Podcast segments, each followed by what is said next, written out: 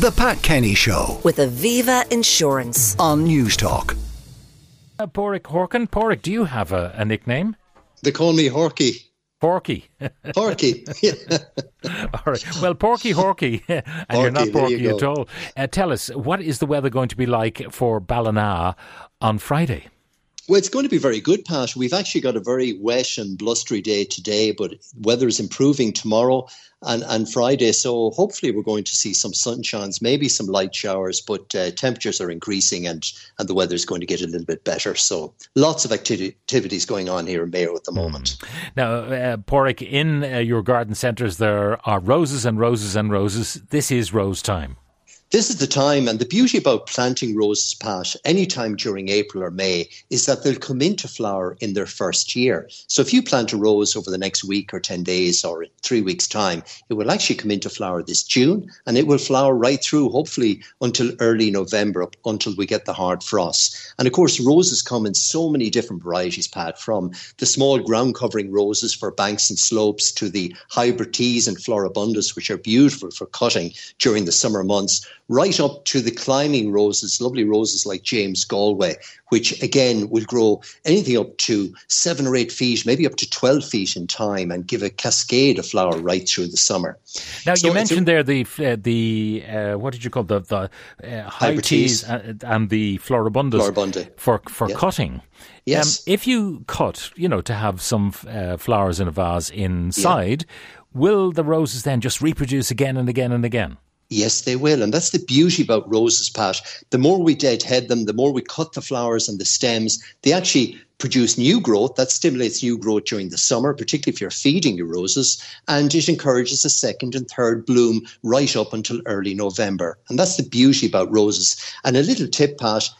You know, we love to get the roses pruned by St. Patrick's Day, but if listeners haven't pruned their roses, it's not too late get out, even though there's new growth, you disregard that new growth, you prune back your roses. And the key thing now is to feed them and feed them once a month from now until the middle of June, right up to July. But yes, regular trimming and deadheading encourages new growth and you get lots of new flowers. So con- hmm. continue to take off the old blooms. That's very important. Now, how long does a rose plant last? Do, do they run out of steam? Generally, generally we will get 20 years would be kind of an average Pat. Some people will have them for 50 years, but generally speaking, 20 to 25 years is, is the, the, about the life, uh, lifespan of a, a rose. Now, the old English roses, the, the shrub roses, varieties like Thomas A. Becket or the David Austin roses, then they tend to last quite a long time, up to 30 years. So by planting a rose today, you're going to look uh, for for at least 20 years of colour if you look after, if you prune it and feed it on a regular basis. Uh, Shakespeare, a rose by any other name would smell as sweet, um, but often beautiful roses have no scent at all. Can you recommend a good scented rose? Oh, there's so, there's so many good varieties. I think if you want a nice climbing rose, there's another one called Albertine, which is really nice, or James Galway that I mentioned is, is really good. If you want a regular rose, Fragrant Cloud is a fabulous variety with a beautiful scent. But there's lots of really good. And those David Austin roses that I mentioned, that Thomas A. Becket, is a really nice one that has crimson red flowers, a beautiful, musky, old fashioned rose scent that we remember from our childhood. So look for those. Now, Bob has been on. What flowering seeds can I sow directly out of doors in my flower beds? Something simple that I can do with my kids this week to create a flower bed from seeds. Ah, very good. Well, Bob, Bob could actually plant some of the um, hardy annuals, Pat. Hardy annuals, as the name suggests, are hardy. You can simply sow them directly out of doors. They're annual, which means if you sow them today, they'll come into growth in a couple of weeks and they'll flower within about 10 or 12 weeks and flower right through to the end of the summer. I'm thinking of plants like English marigolds would be really good, cornflowers, godetia, um, Nigella, the love and the mist is really good. So these are packets of seed. On the back of the pack, you'll see the word hardy annual.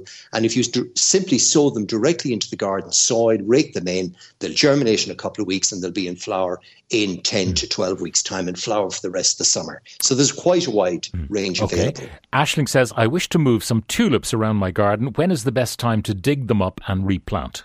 Uh, it's a great question, Pat, because many of the spring flowering bulbs have, are going out of flower now. Our, our beautiful snowdrops, our daffodils, all the narcissi, indeed tulips are at their best at the moment. But as soon as they go out of flower, that's the time to move them. So we always move our bulbs, the spring flowering bulbs, in the green. So when the green foliage is still present. So as soon as the flowers go off, deadhead the flowers, dig up the tulip bulbs, and transplant them into the new location. And the same applies with daffodils, narcissi, snowdrops at this time of year. You can safely lift them. You can also divide them.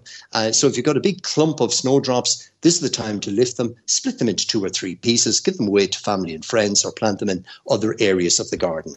I was given a bag of onion bulbs, but I haven't oh. a clue uh, where or when to plant. I need advice. I do have a clear patch of ground. When can I grow them? Uh, I need to know when I should start. Well, you can start straight away. I would pick the next fine dry day. Onion bulbs are totally hardy to plant out of doors. So even if you plant them a couple of weeks back and we got a little bit of frost, it won't damage the bulbs. And they come in the traditional shallot, which produces a, a, shallot, a multi bulbous uh, base, which you sow from the one bulb, you get two or three shallots, or they come in the sets, which pr- provide us with the beautiful big onion in late summer. So you can plant them out of doors into um, some garden soil. They are actually quite hungry. When you think of the layers that, that are on a traditional onion patch when you cut it, that takes a lot of energy. So it's important to put down some fertilizer before planting. I would use something like the Vitax Q4. It's a really good vegetable fertilizer. So shake a little bit of the Vitax into the soil, plant your bulbs about eight inches apart, leave the nibs showing at the top, and just keep the weeds away from the base of them, and you'll have fabulous onions this summer. I have a small maple tree in the garden. My son hit his football right at it, broke a few branches. They're hanging off. Do I leave them as they are, or do I cut them right back? And more important, will my tree repair itself? Ah, yeah, the Acer will be perfectly fine. I mean, Acers, they come in loads of different varieties, Pat, from the small Japanese maples right up to the really tall, um, you know, large maples with the really large leaves. Having said that, they, they tolerate a bit of pruning, in this case, a little bit of damage. So, my advice really is to trim off any of the damaged stems, cut back to a healthy bud, give the, the, the Acer a feed of a tree and shrub fertilizer, and it will be perfectly fine. I need to fill a bald patch in the garden. Do those grass rolls that you can get in garden centres take easily? That's from Mark. Yeah.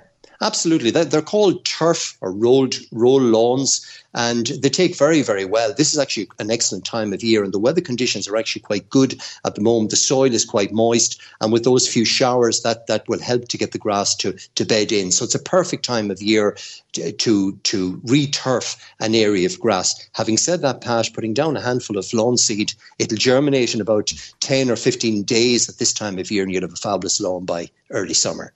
Uh, last one, maybe. We had blight in the polytunnel last year. Tomatoes badly affected. Can we plant some this year? Yes, you can. The blight, potato blight and tomato blight are actually the they're related, Pat, because tomatoes and potatoes are in the Solanaceae family. Um, so, so first of all, the blight is gone. So clean off the, the, the, greenhouse, plant some new tomatoes. You can start planting over the next couple of weeks. My advice is when you're watering your tomatoes, keep the water off the foliage because blight spreads by moisture. So water at the base only and keep the foliage dry and that'll prevent bright, blight from being a problem and ventilate the greenhouse as much as possible during the summer months. Paraic Horkan, he of the Horkan Garden Centre family. Paraic, thank you. The Pat Kenny Show. With Aviva Insurance. Weekdays at 9 a.m. on Newstalk.